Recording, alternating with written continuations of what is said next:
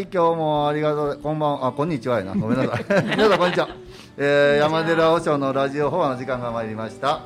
えー、この番組は、えー、もっとお坊さんの話が聞きたいというね、皆さんの声から、えー、山寺和尚こと、えー、吉野は大和上市、えー、大師山妙法寺、えー、通称大師三寺と言いますけどそこの住職をしております大塚知明とまた特別なお坊さんたちを招きましてを聞いていただく番組でございます、えー、今日もまた聞き手として、えー、株式会社奈良ライブ代表、えー、読みっ子編集長の朝広康子さんとともに送りたいと思います。はい、朝広です。よろしくお願いします。よろしくお願いします。最近どうですか？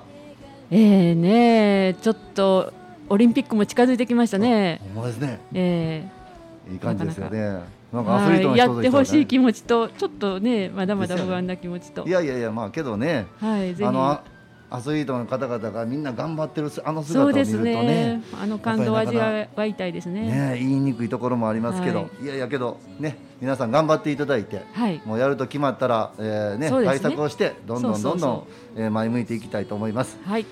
さあそして今日は本日特別ゲストとして、もうもう本当に。前前回は吉野ばっかりでしたからね。えーもう一点、えー奈良でもうこの日本では一番有名なお寺ですから、はい。えー大仏さんといえばはい。こ。の、えー、華厳宗館長東大寺第2 223世東大寺別途佐川不問大僧正芸家でございます。えどうー、もこんにちは。佐川でございます。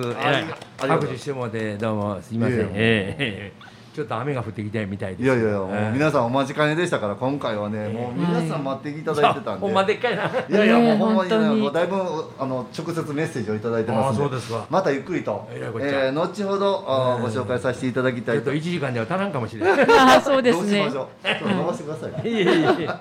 ということで、えー本日、えー本日、えーオープニング曲は、えー浅野由紀さん、またクーさんの「ボンノーズで」えー一期一会大師山へででした。またエンディングですよね、えー白井大輔さんの「僕にできることなら」っていう曲がかかりますんで今日も最後までゆっくりと皆さんお話をき、えー聞いていただいたら結構かと思います、えーということで質問ご感想また、えー、E メールはね、えー、784えー数字で784、えー、奈良 FM.jp ということで、えー、ファックスは、えー、0742-207840ですね。0742-207840でお間違いないようにお送りください。またホームページからはリクエストお便りのメールホームからね内容を入れてからこの内容を送信するという赤いボタンをポチッと押していただきました。ら送れますんでどうぞどうぞよろしくお願いいたします。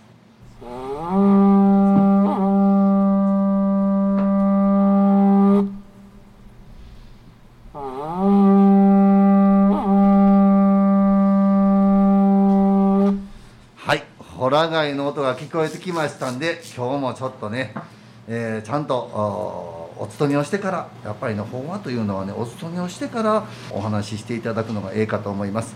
ということで、えー般若心経一貫、えー皆様方の幸せまた健康を願って、えー皆さんでお唱えしたいと思います。福門館長よろしくお願いいたします、はい、よろしくどうぞ。仏説魔が般若波羅蜜多心経漢字大菩薩行事般若波羅蜜多事証言語雲海空道。一切空薬者利知識不意空空不意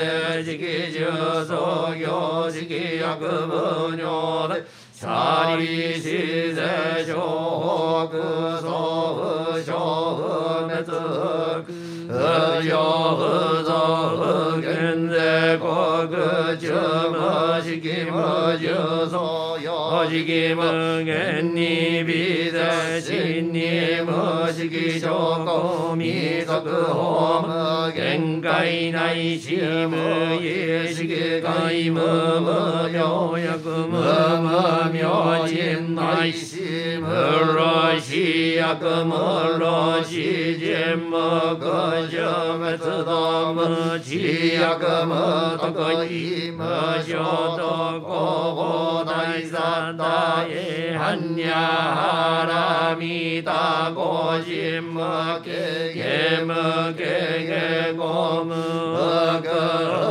無理一切天道無即行年万三世小仏へ般若波羅蜜多五徳はのくだ三脈三宝大高知般若波羅蜜多世大人修世大名修世無常修世無東道修の上へ最後真実高校説般若波羅蜜多修即世修罰やてやてあらやてあらそうやてボディソワカ般若心経どうもありがとうございました。えーこの、えー今日来ていただいてます、えー佐川不問芸家館長さんですが。この不問芸家とはね一番最初はあの信者さんのお葬儀の時にあお出会いさせていただいたあの小南君そうのそうそうそうそう。そうそうやそう。やあれが一番最初でしたね。あの時はほんまにあのあれですよね。神仏集合も奈良の発祥の地もさることながらあなた第五次派そ僕東大寺うはい。であの あのあの曹洞宗のそう。ね。方が同士で。であの何次第もろて。そうです。一3人であげましたよ。そうですね。あれ米内君の親さん、うん。亡くなってどのどどどの盆さんの声聞いたんやろう？ね思ってはんちゃうかな。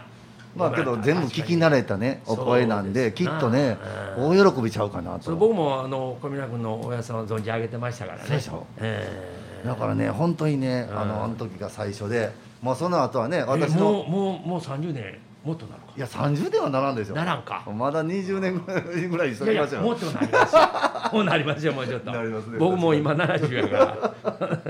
そうなんですよ。もうそれきっかけで、ね結局はねあの私のお父さんともあのよく存じ上げとってね一緒に朝日さんはもうスペラスペシャリストでいらっしゃいますから。それから後ね、うんこうやってご縁があってあとベトナム。そうそうちょいちょい仏石ね。ね仏石一緒に。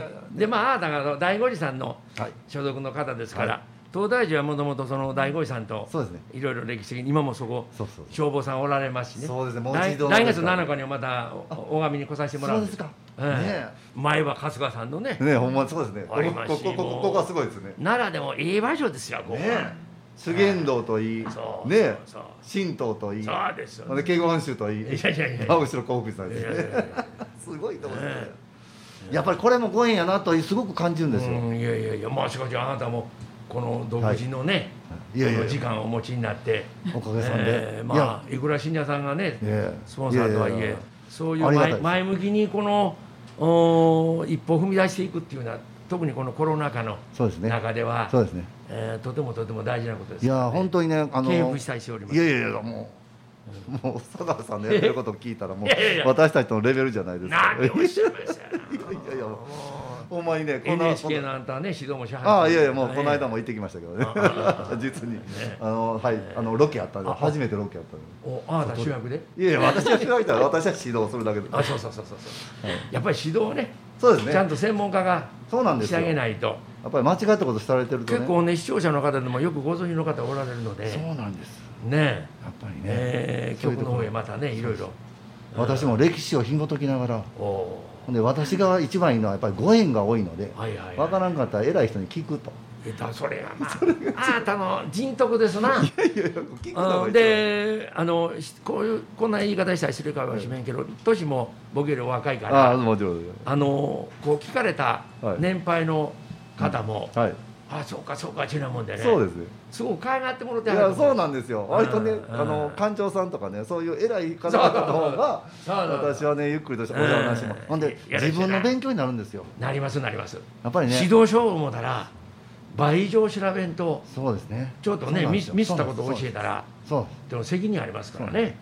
だだから聞くということがええすごく重要なこと。本刺繍ですな。そうなんです聞く思う実行する。そうなんですえーこれ大事ですよな。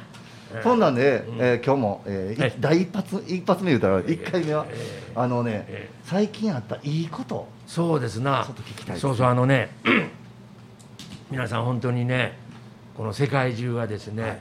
あのー気持ちがこう寸断されるというかはい。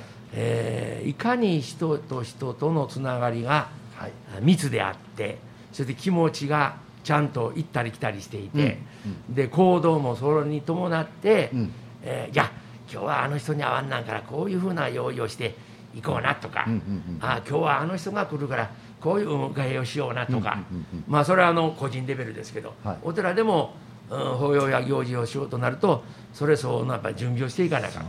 ところがコロナのうーんせいでですね、はい人がたくさん集まることはできないしかし法要はきちんとする。これはあのお一人のように、ですね。えー万全の対策をとってね。法要は務めていく。そうそうそう。しかしたくさんの人に寄ってもらってはい。の行事っていうのはもう、はい。なかなかできません、はい。で去年も、うん。えー配管を止めてた時期もありますけども、ね。今年も次々と宣言が出ましてね。でまあざっくり申しますと、はい。えー、一昨年よりもはい去年はですね、はい。大体4分の1ぐらいになってましたね、はい。今年まださらに少ないと。でね、一番のね、はい寂しかったのは去年のお春の大きな行事もそうなんですけど、はい。去年の5月の2日の聖武さんのご命日の法要はね、いつももうたくさんの人で、ね。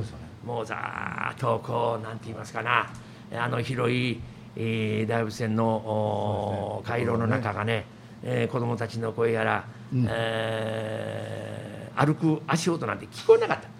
ところが去年は誰も入れてませんから、はいはいはい。その木の靴を履くんですけど、はい。このこう片言片言がね全部大仏線に響いてね、そうですか。バーン帰ってくるんですよ、すごいですね。うんバックモニターでね。はいはいはい。で明江戸末までは、はい。まあ、一般の参拝者の方なんて入れてませんあから、はいはいはい。あ江戸時代まではこんなんだったんだろうなと思いつつ。そうですか。で秋はようやく皆さんも入ってもらえた、はい。それでも制限しなくちゃいけない。そうですね。はい。で修学旅行もあある時期止められたりとか、はいはい。で今年も特にうん全部学校行事できないということで、は子どもたちがずっと来なかった、はいはい。ところがねこのほ間21日からはい。宣言解除になりましたよ、あそうですね。はい。21日からね子どもたちのね声がねえ？こう響くようになったんですよ。遠足の子たちね、はいはいそれから修学旅行のはい。はい子どもたち、えーこれがね次から次と来てくれましてね。そうですか。まだまだあのー多かった時のようにはまだまだ戻りませんけれども、うんうんうんうん。少しずつ、えー境内に子どもたちの賑やかな歓声がね、そうです。えー大仏さんはねやっぱり子どもたちの声が大好きなんです。よ。そうですね。じゃあ子どもの命を次に伝えるというお寺ですから,、そうです子どもたちの声がしなくちゃねなかなかね。もう大仏さんはねわかります。元気なくなるんですよ。私も何度かね東大で声をさせてもらったら、ええ。いつも子供たちに指さされるんですよ。で雨降ったらね回廊の外側にね、ええ。座ってもらってねお弁当広げてもらうんですけどそれも見れるかな思ってね。ね。これがもうこの、うんここ23日で一番嬉しいことですな。そうですよね、ええ。やっぱり人が戻ってくるっていうのはこんな嬉しいことないですよね。ええまあ、自由に動けないっていうのがやっぱり去年からずっと続いてますからね。そうですよね、うんええやっぱりこういうのはやっぱり歴史的にいろいろあるんですかね？あのね、うん。えーうまいこと振ってくるな。ないいやいやいやいや。僕もいろいろ調べてきてね、あはいこの間からその県立医大の MPT であるとか、うん。あるいは看護医療の去年もリモートで会議出てくれとか、あーい全国のあのうん経済同友会の、はい本来ね経済同友会仙台でやっておやりおやりになって、はい。でその僕も大阪行ってやるということになってうん。結局集まれないので、はい。えー僕があの大阪の経済同友会の方へ行って、はい。そこから全国でリモートするということになったんですけどね。でーそこでまあ喋らないかんのでいろいはい。ろまあ調べに調べてえー喋ったのがですね、はい。まあご存知のように、うん。まあニュースでも、えーこの間の NHK でも、はい。あのーちらっとは出てましたけども、はい。あの天然痘がね、はいはいはい。聖武天皇が、はい。えー即位されて奈良時代。そしてそうそう。は聖武天皇即位まあまあ大仏さんを作りましょう。みんなの力で作りましょう、あはいはい。これはその仏教の一番の根本原理である華厳経というお経があるんですが、はい。これはあの釈尊があの話ああちこち飛びますからえーもうあの放送時間が切れるかもしれませんがねえーちょっと喋らせてもらいますけど一番大事なのはね、はいまあ、5世紀6世紀に仏教入ってきますよね、うんその時は神神道、まあ、神道夕方仏教入ってきてからですけど、神々のはい。世界でしたよね、はい。日本。で入ってきた時に反対する豪族と受け入れる豪族と、まあ、いろいろありますよね。うんうんでほぼほぼ200年ほど経って聖武天皇の時代になるわけですけども、聖武天皇は特に、えー仏教の根本理念である華厳経に説かれている釈尊がうん。悟りを得られるまでの過程と、それからのどういうそのノウハウをこう出していかれたかという、うん実にまあ難しいお経ではあるんですが、これを参考にされたということなとすでに大阪の方でそれを祀っておられるその機械人の方々がおられたので、はいそこへ参拝したりしながらですねえーちょうどお即位されたのがうん。724年はい。なんですね、はい。で24歳で即位されました、はい。でその後735年ぐらいから、はい特にその大陸との往来が増えると、えー天然と疫病も皆向こうから来るわけですよね。それまでも、その遣隋使であったり、はい。はい。もう奈良時代の前から大陸からのそういううん疫病があーこう伝わってくるわけです、はい。人の往来が増えるとどうしてもそうなります、そうですよ今回と同じようにね。そうですよね。だからねそのやっぱあの奈良時代のうん。聖武天皇も光明皇后も、まあ、時の官僚の人たちもすごいなと思うのはすで、に中国ではですね、はい。そういうことが起こった場合の、はい。えー製薬いわゆる漢方薬の配布であるとか、はいはいはいはい。食料支給のやり方であるとか、はい。それから弱者救済の制度であるとか、はい。そういうのはね中国はもう完璧にやってるんですよね。そうですか。で、はい。それをきちんとお学ばれた上で、うんうん。いや日本でもこれはやっていくべきだ、はい。記録もちゃんと残しておくべきだと、はい。最初は九州ですよねは。いはいそうですね。一番近いですからところがその帰ってきた人たちが大和町で帰ってくると、うん。そこからまた全国にはいはい。疫病広がっていくわけですよね。はいでそうした時にきちんとその医療福祉体制と、はい。それから、えー行政としてえーどういうふうにうん。その弱者を支援していくかっていうのをね、結構ねやっておられるんですあよ。そうですか。で奈良時代。ね、そう奈良時代。であの数的に言いますと735年に大陸かつたった天皇とは九州北部で大流行しますね。はいはい。で太宰府は、えー九州の住民に対する税の一部を免除するよう、はいはい朝廷に要請して、はい。朝廷は許可してます。なるほど。ね、で天平8年、736年になっても九州ではどんどん流行が広がります。はいはいはいはい。ですから当時、えー人口が5、600万人いうところですがまあ25%から35%亡くなったという記録が正倉院文書にあるんあです。そうですか。この税金のこと書いたあのー書類載ってる、はい。だから100万人から150万人は亡くなったんちゃうかとまあ言われてるわけですけど、まあまあそうでしょうね。まあ737年にはもう全国に天然痘がもう蔓延したと。ですから、あのー藤原四兄弟も亡くなってますしうんうんうんうん、まあ、奇跡的に聖武天皇、皇明皇后は大丈夫だったんですけども、だからそうした時にね、はい。じゃあどういう対応をしたかというとはいですね、これがね、すごいんですよ。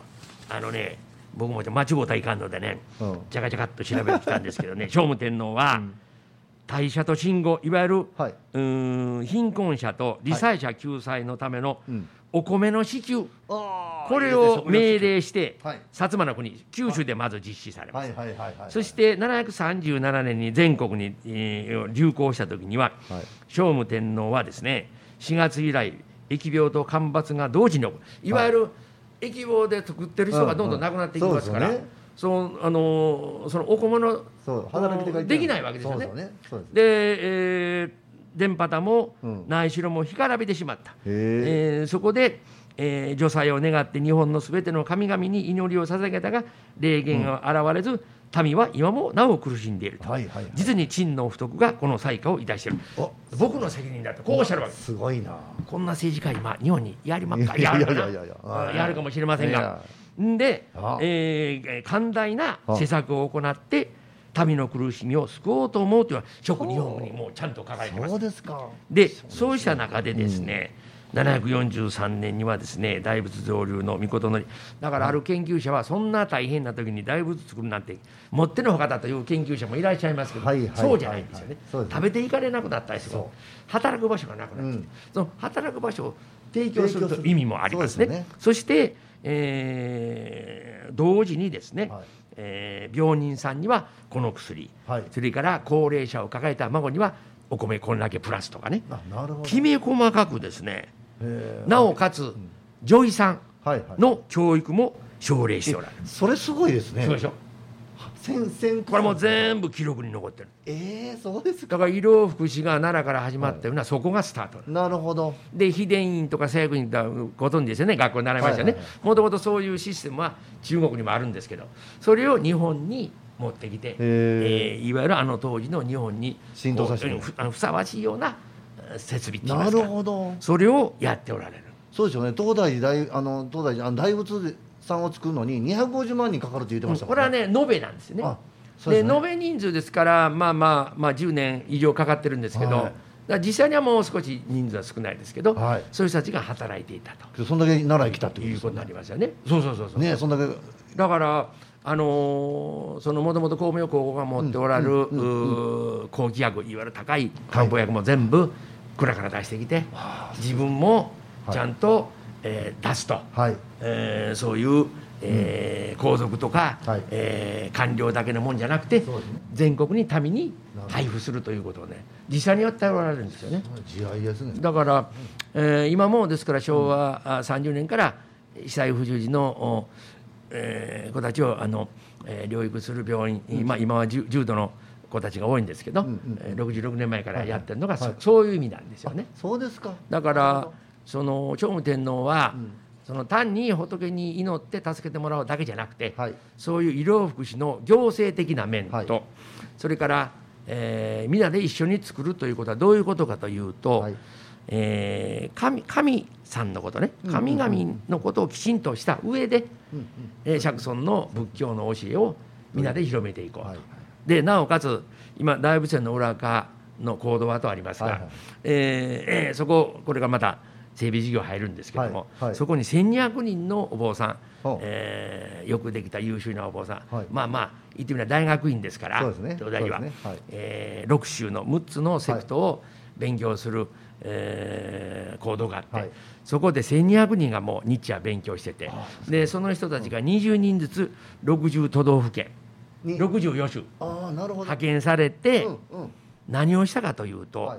やっぱりそのインフラ整備いりますやん。はいそうですね。人々が暮らすためには建物上水道まあまあ下水道の簡簡易なもんですけどそれから住居もいりますよね、えーまあああいうそういう病院もいりますよね、そういう施設もいりますよね、で、えーやはり技術がちゃんと、うん教えないとダメですよね。そうですよねだから町づくりをするためにボンさんが派遣されてなるほど。そういう人たちが全部指導のもとはい。専門家と一緒に町づくりをしていくと、はいはい。でまあ国分寺ができてそうですねで一番最後にその釈尊の教えというものを皆で学びましょうそうですよね。インフラ整備これが一番大事な、そうですよね。ええでまあ電波塔もあれですけれども、ですから、えー近畿にはたくさんの荘園があったのも、はい。そういう意味なんですけれども、うん。やっぱり各時代時代いろんな時代ありますから、はい。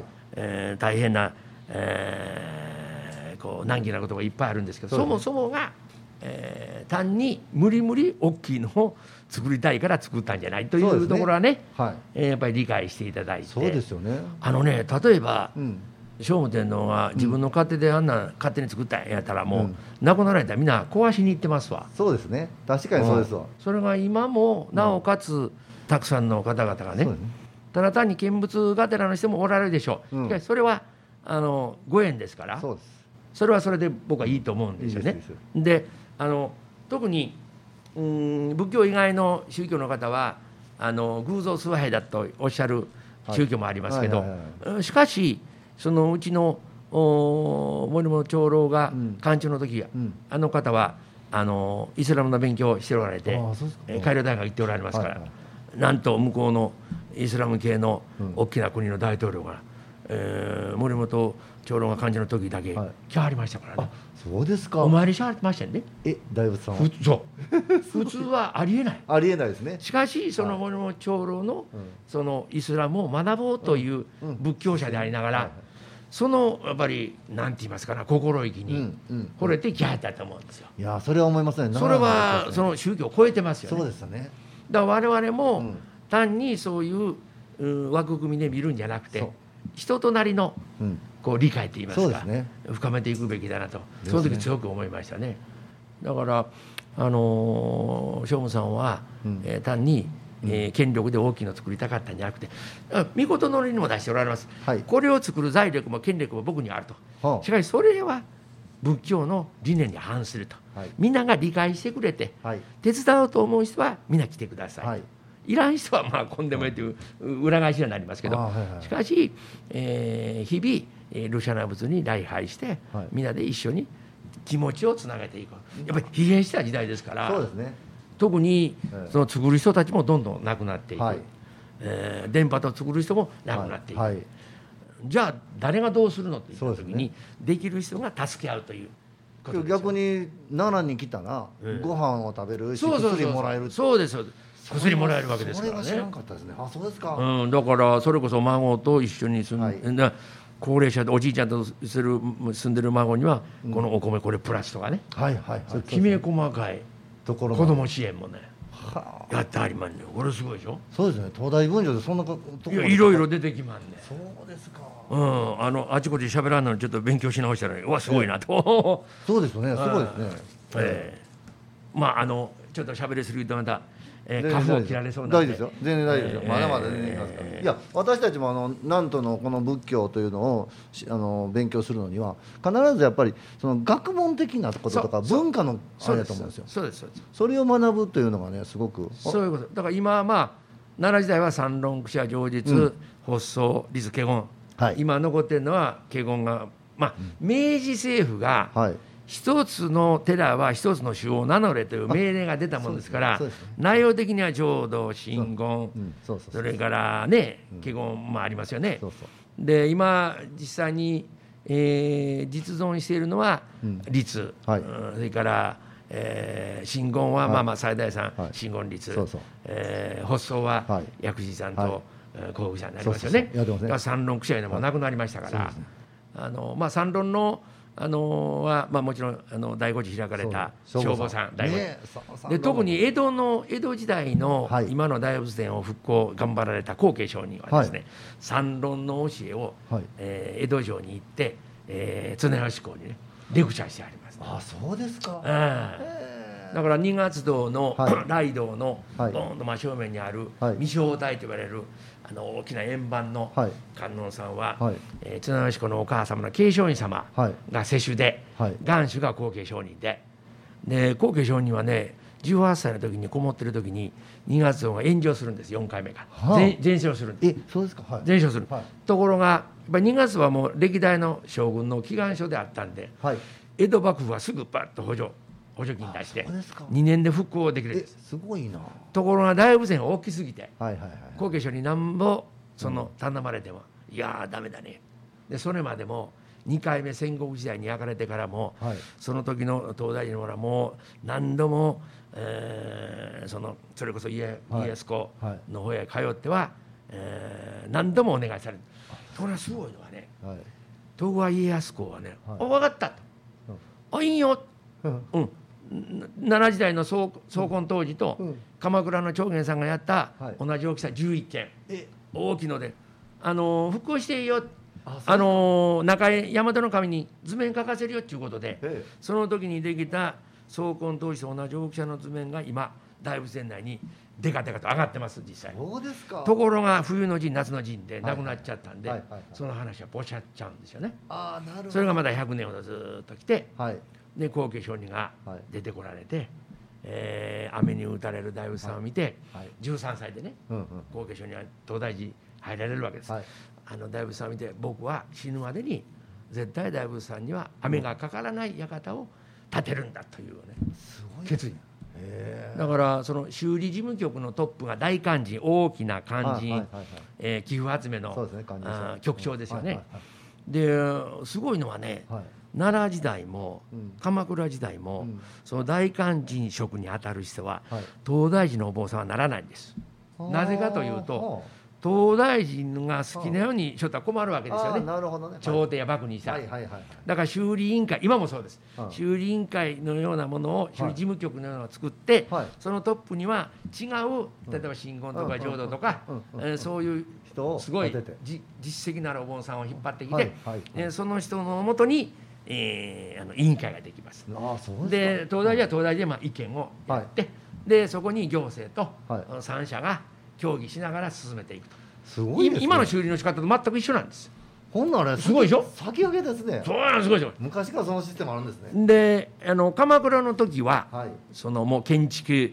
えーそれからいろんなことにも実績のあった長元さんが60でならはりますようんうね。で江戸の時は後継上人は東大寺出身のお坊さんですから、その修理事務局の局長と言われる大肝心で、東大寺の総論初めて大肝心職になるんです。そうですか。これも異例のことなんです。異例ですね。すごい異例。だから後継上人のこともっともっとねみんな奈良の人はね知ってほしい。何年か前に奈良博さんではい。展覧会やってもらって、はい。はい。はい。その時のあの西山先生とかがね一生懸命頑張られてね、はい。あの図録とかも作っていただいて、森も長老も、えー、随分アピールされましたけど、はいまた奈良の人忘れてるんちゃうかな思う。後継上人のね働きをねもう一度やっぱり奈良の人はね、えーなんかドラマとかねアニメにしてほしいですね。いやもうね大河ドラマ3つぐらいできますよ、ああですよね。えーまあ、NHK は作らんでしょうけど。いやいやいやいや宗教者はあかんっていうらしいんで。それあれですね。その野ざらしであった大仏さんに屋根をかけるってその壮大。それまではね、まあ、銅で頭を作って、はい。仮銅はありましたけどそんなもう風当たりっぱなしですよね。あんだけ大きいんですもんね。だから雨に打たれてお体は錆びて、はい。あ青くなっておられる。そうですか。で今の頭は後継承人の時に鋳造し直さんで黒い、はい。あですよね。そうですか、ええ。ほんで下の方はちょっとあれですか青くなってるっていうのはそういうそうそうそうそうそう。けどで一番下のところまだなんかと創建当初もね金色の金箔あったとこがある。そうそう裏側とか、はい。それから平頭はい。奈良時代に残ってますんで。ですよね。あのええですよで特にね後継承人はねすごいのはね、うん。大プロデューサーでねはい。あの全国その東北であるとか、はい。京都も九州も、うん。肝心であるとか全部ね、うん。あの筋引いて記録してありますね。ええそうでか。なおかつやっぱり、うん。そのえーその戦国時代にや焼かれて、はい。で中の柱も入れ替えるんですけどまだ使える木があったんですよね、はいわゆる骨になるわけ。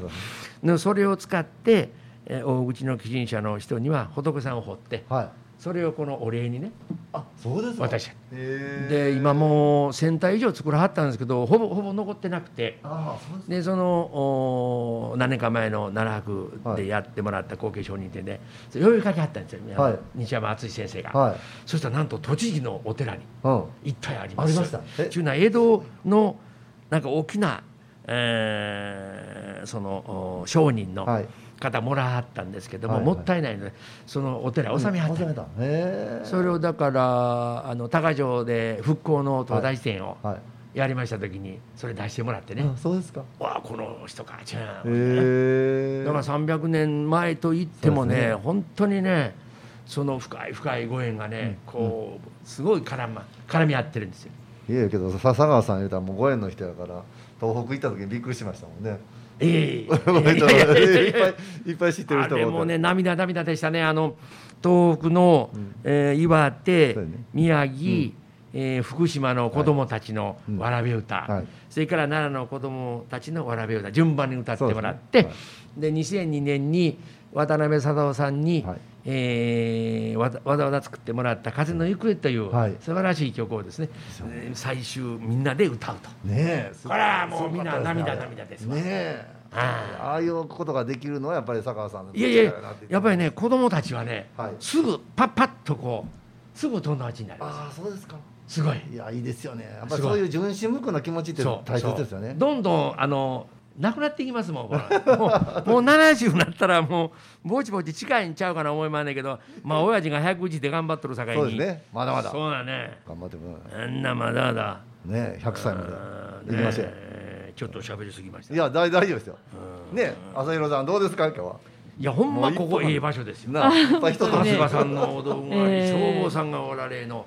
そうなんですよ。いやでもあの聖武天皇って本当にあの柔軟な方ですよね。そうです。そその当時に大陸のものをそのままいいものはすぐ取り入れるというう。でね、あのーちょっとあのー斜めから見ますとね、ええ。やっぱり日本独特のアレンジメント。あはいはいはい直じゃないんですよね、ええまあ、飛鳥時代は直なんですけどやっぱり日本和洋のはい日本人独特のすごいおしゃれでなおかつちゃんと光るもんがあってという。もうあの完璧に仕上がったって言いますかね。で特にそれが可能になったのはやっぱり飛鳥のうん。あー宮を作る時にはい。建物。はい。から仏像工芸等々のそう組織作りですよね、はい。これやっぱり国がやらないといけませんから。そ。ね。そのそういうとあの自治ができるんですけど、その、うんいわゆるチームがねもう飛鳥時代にできとったでそれをな平状況に持ってきた時にはい。次々にもう大伽藍を作らないかんわけでしょ。特に東大寺はもう数倍大きいわけですから、それはね造東大寺だけでは足らんのでまだいっぱいできるんですよ役所が。そうですね。でなおかつ素晴らしい技術者を日本だけではなくて、はい。中国からも韓国からも次々いっぱい呼んできてそして、えーまあえー日本の技術者と JV を作ってですね、実際にやり遂げてるわけですからね。であの近畿地方であの木材は手に入ります。はい。銅は山口県の長登というところから奈良時代鎌倉時代も出るんですけどね、来ますね、はい。で金はまああの涌谷町宮城県の涌谷町から、はい。うん。それはねやっぱりね修験の人たちの情報なんですよ。そうですね。こっからこれ出るよ。こっからこれ出るよ。誰運ぶねこう。運ぶか。そうそうですよ。全部海運です海運。そう。うん。もう吉野の林業が発展したのも海軍ですから。ねすごいですよね。あれがなかったら今はないと思います。重機類ない時代にねそう。若草山は昔火山でしたから。ああそうですか。これねそんなん嘘や言われたの実際ね、うちあの総合文化センターやるときに10年前に、もう地下全部やり直せんなん言うときに、はいはいはい。えーあどうも。えーちょっとごめん人事存じ上げてくださいで全部地下バーッと補定がなる、そしたらね、えー、有史以前の土石流の岩ゴロゴロ出てきてああそうですか。もう上がもう相当硬い山。はい。でなおかつあの斜面であったところを、はい。大仏のところを10メーター以上掘り掘り進んでいっては石置いて地固めしてい。はい。そして建物建てて瓦乗せて。はいはい。重機類ないですからね。そうですよね。俺はすごいですよね。3年8ヶ月で鋳造してっちゅうそれはすごいですね。どうすんねんちゅうすごいですよね。り土を持ってじゃあ人海作戦。でなおかつ効率よく。へで鎌鎌倉の時もすごいのははい。もっと効率的に。はいはい。なおかつ彫刻はやっぱり慶派いっぱい呼んできて。そうですよね。あの場所南大門の仁王様あの場所に据えてからまたしあのやり直ししてますから。そうですか。ものすごく柔軟な考え方もう運慶会計のね作品は私も今高野山で面白いのはね今すごいですよ。鎌倉の時にね、はい。上元さんがね僕はうん。復興する東東は今も整備事業やってますけど、はいはい。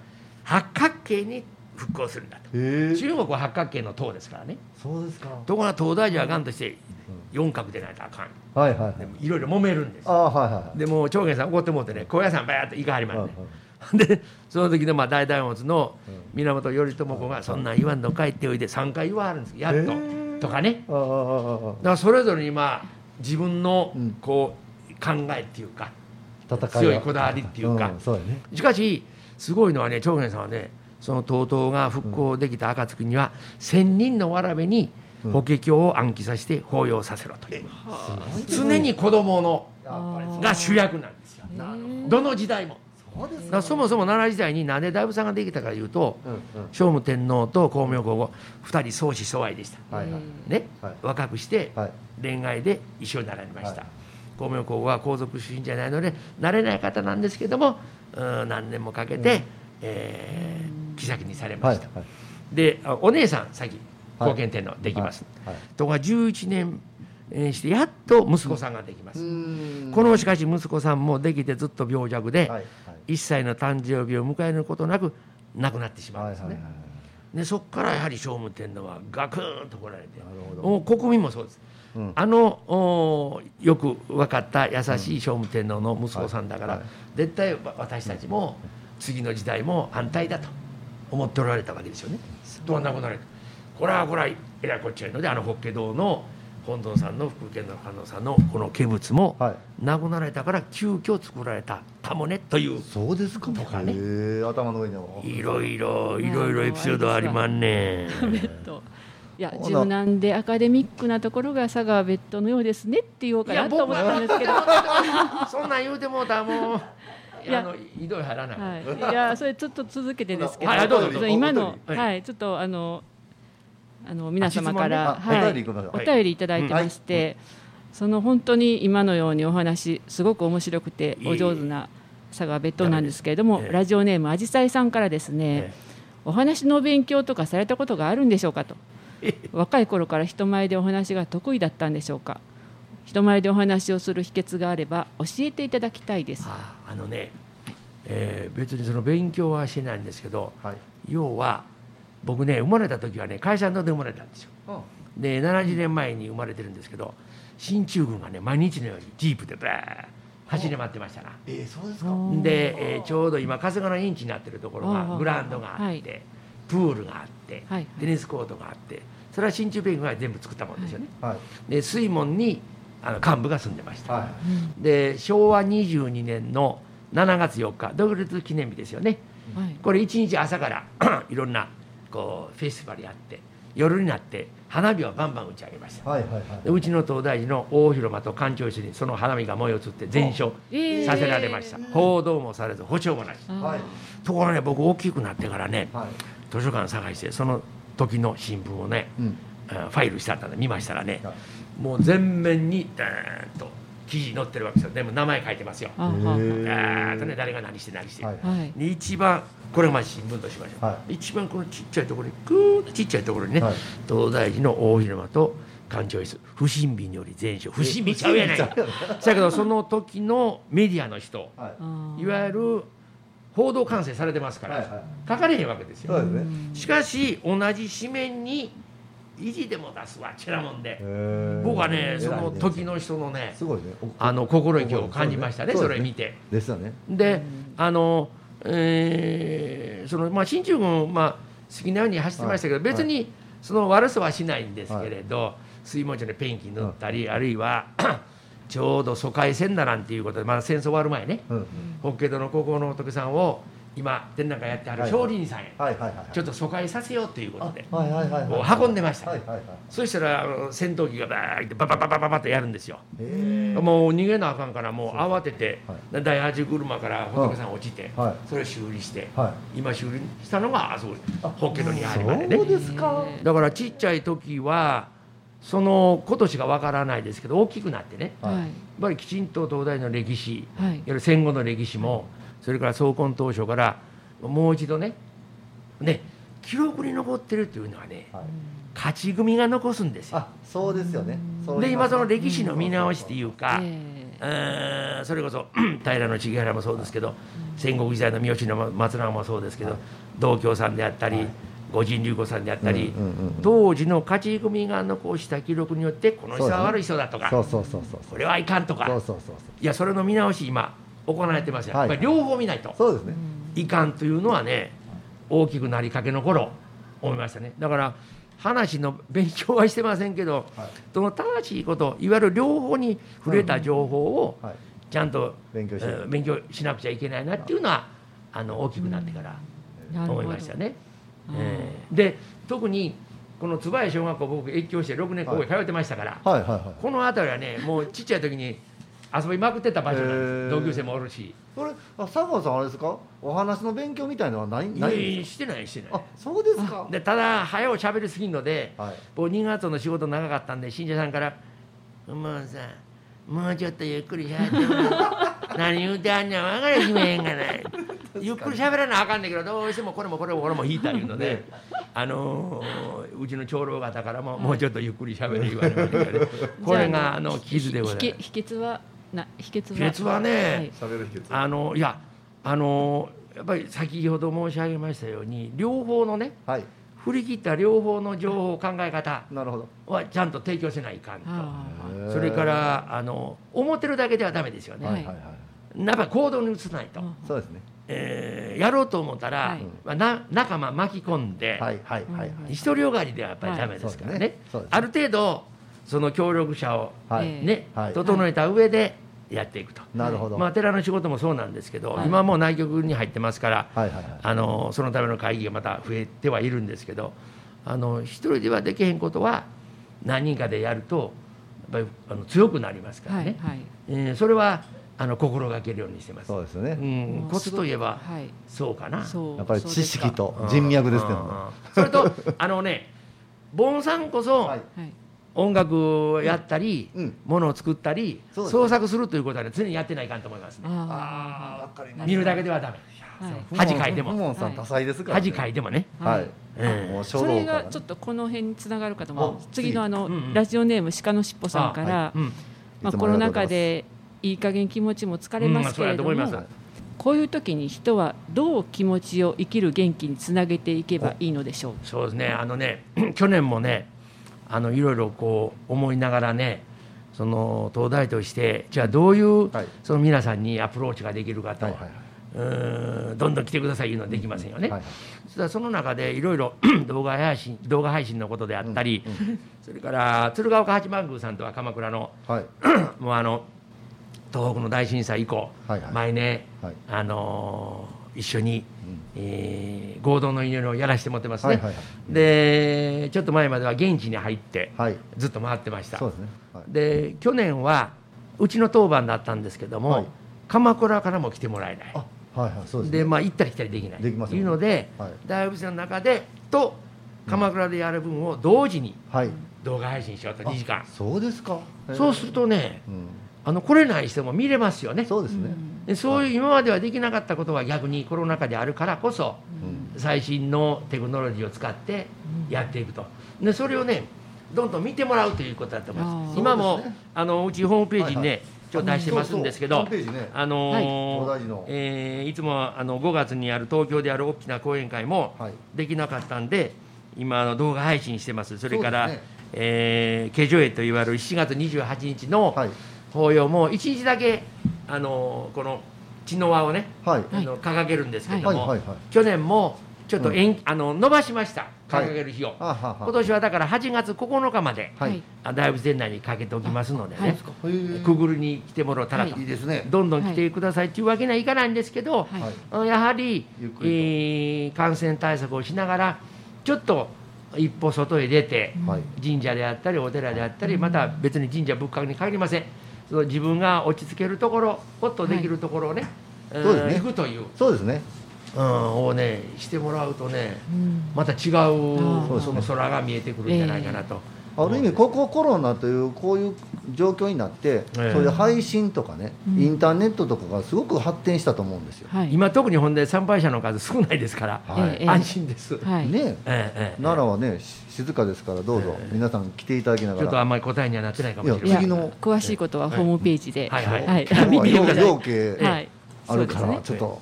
なんかゲゲドエのね、あの、郵送あホームページでのお申し込みも受け付けておられるという、あそうですそうです、はい。やってますやってます。ははいい、ということでございます。もう一つは？もう一ついいですか？はい。すみません。あのラジオネーム水芭蕉さんからでははお聞きしたいのですが、はい。他の職業とはやはり別格と思うのですが、うんうん、僧侶になって一番嬉しかったことは何ですか？うん。あ僕ね、うん。はい。えーとねその僧侶になるそのシステムはね宗派によってみんな違うんですよね。で東大の場合は、江戸末までは全国から優秀な人が、えー来てました。はい。で明治の政府がもう、あのー国から補助一切しないよと。自分らで配管料を取って維持していきなさいと。はい。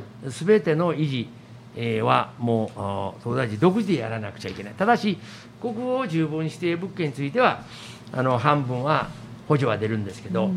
維持管理全部自分らでしていかないかとはいいうことはどういうことかというと、拝んでるだけではダメなんですよね。そういうノウハウをきちんと、ええあの勉強しなくちゃいけない、はい。常に文化庁あるいは奈良県文化財保存課えーはたまた奈良市の文化財課文化財課等々。はい。で、えーそれは建物ですよね。それから文書彫刻工芸ですよね。でしかし、えー建物だけに限りますとねうちは160建物持ってます。で十分国宝指定の建物は22です。それ以外のは全部、全部100%自分たちでやってえかなそうですか。大変ですねそれ。だから建物一つ30年ごとの修理とはい。100年ごとの屋根吹き替えの大修理はい。を常にやっていかないかんわけですよね。なるほど。で今あの、えー、とうとうあと復興ということでも、うん。あのかなりの年数発掘も終わって今ようやくとうとうあとの整備事業の方に取り掛かっておりますけども、これからは行動跡になりますね、はい。それから、もうちょっとしたら興福寺さんの五重の塔の修理が始まるあそれが終わりますとうちもう何台もはい。これももうね、えー限界を通り越しておりまして、そうですか。えーもう早くから手を挙げてるんですね。えでそういうその維持管理が一番の我々の文化財を抱えております、そうですね。ちょっと他の、まあ、お葬式がおやりになるお寺とはちょっと違う。そうですね。まあ、お葬式がおやりになるお寺も文化財一緒ですね。ね。はい。あのご苦労は一緒ですけどもプラス、えーそのお東大寺をお好きで来ていただく方々へのそのアクアアプローチって言いますか、はい。はい。はい。講演会であったり、はい。えー行事であったりいうのは、はい。去年も今年もねなかなかできにくいのでそうですね。だから動画配信やったり、はい。あるいは書面でしたりとか、そうですね。えーなかなかちょっとね、ね皆さんにも寂しい思い、えーしていただいているところであの心苦しいところではあるんですけど、まあけどお寺はねやっぱり文化を守るということが一番大切なんで。ただねその僕もスケッチ好きなんで、はい。アジアのブスケ行くともうスケッチしまくるんですけど、今年は去年も行けなかったんで、はい。えー改めてあの国宝の執行法事さんとか、四天王さんとか、あそれから直学の発展とか、え新しい作品をね、えー次々仕上げましてね今度9月の、えー、11、12やったかな、はいはい。えー奈良県の文化会館で、はい。奈良県死体浮遊児、えー者父母の会連合会、はい。2年ごとに、なんとのトップが皆ご協力申し上げて、チャリティー展をするんですね。はい。それでもうもうかなり作品も作りまして、はい。えー今一覧表を整えているところです。そうですか。だからあのーえー興福寺、えー薬師寺東照大寺西大寺、えーまあうちもそうですけど、えー、堀さんもそれから大安寺さん、はい。それから法慶さん中宮さん、えー円生寺さんも皆、はい。作品をね、はい。えー提供してくださる。すごいですね。東京からみんな来てくれはりますからね。今年はいつあるんであのすか9月のね11、12が本番。はいはい11、12今あの9月奈良県の方にも11 12申し込まれて、はい。あのなんか内諾をもらったおっしゃってましたんでそうですか。もうちょっとしたらまたあ出てきますか？のチラシが出来上がってくるかなと思いますけど。楽しみですね。楽していてください。楽しみです。いやもうぜひ、はい。ああともうちょっとほんなら。えいいんいですか？やどうぞどうぞ、はい。どうぞどうぞ行きましょう。あんたの話なくなってます。いや大丈夫ですよ。私はまだ何もでも話しています。はい、今日はもうコメントをどんどん、ラジオネームみのさんですね。日曜日に東大寺大仏前に行ってきました。はい。お。えー、と入り口にある運慶会慶作と呼ばれる仁王像あはいつの時代の作品ですか、滋賀県大津市の石山寺にも運慶会慶作と呼ばれる仁王像があります。そっくりです。あうちのなんいいです。か？はい。南大門のはあの先ほど鎌倉復興の時に申し上げた長元さんが引っ張ってきた慶派はい。の作品ですから800年前のものですね、で、えー当時から奈良時代から向かい合ってうちの仁王さんは立ってました、で研究者はいやこれは鎌倉の時にむあの向かい合わせたんだという方もおられましたがえー平成元年からはい。防災事業をやる時に同時に5年かけて全面解体修理した時に、はい。下の方マックスしましたら奈良時代から向かい合っていたのが証明されました。でなおかつ70日であの場所に据えてはい。できたというのも証明されました、でねちょうどね8メートルあるんですけども、はいはい。本館材が5本で、はいざっと3000パーツで一番文化庁がねちょっとお控えてはったのはその3000パーツあるいは細かいので1万パーツをバラバラにした時に、はい。今度元に戻した時にはい。こうこう歪んでしもってねはいはいはいはい。こう戻せへんだらないんやいうので、うんうんでね。ずーっとねちょっと先送りになってたんですよ、でしかしちょうどその時の美術院のトップの方が、えー若い時に、えーそのあの仁王さんのうん計測に来られていてね。ーはい。その時にまだ学生ですよその人、はいはいはい。僕は大人になったらこの人を修理するんだってなんか直感があったらしい、へ亡くなりましたけどね、はいはいはい。もう完璧に修理してもらいました、えへえだからあの中から長元さんのお寄進者の名前を連ねた教官が4種類出てきましたし、はい。はい。えーちょうど、えー僕の、小の資料であった榊先生にその教官を全部書いてもらって、はい。書いてもらったのをえーまた体内に、えー入れさせてもらいました。だからあのお寺の修理の仕方っていうのはその時の最新技術を常に注いでいくと。はい。実績のある分ね。そうですね、はいで今の総合文化センターも、えー完璧な耐震です、はい。えーミュージアムも収蔵庫も。はい。でその時はね日本製のものは地下掘れへんので、はいはい。アメリカ製の、えー、35年の実績のある、えーヘア免震はい。こうね茶茶卓をもう終わるかなもう終わるようん、それはね鈴井長老頑張らないでねアメリカ行かれて、はいもうだから文化庁も渋々許可してくださって、はいそれ今あの収蔵庫とミュージアム入ってますからあへそうですかえいやもう一個コメントああと最後ね、うんラジオネームゆうこりんさんから、うんうんえー今年の主任お水取りああの本当に期間中2月堂へ立ち入らないでねという心がけに、ええ奈良市民ながら感心しましたと、ええー無事に終わることができて本当におめでとうございます。ありがとうございます、はい、というこまあ、2とでござ週間います、ね隔離でやりましたけど、はい本当にい。つも来ていただいている方には申し訳なかったんですけど1270回を行わないと次につなげませんからね、はい。そうですね。です1271回これでできるようになりましたんで。そうですね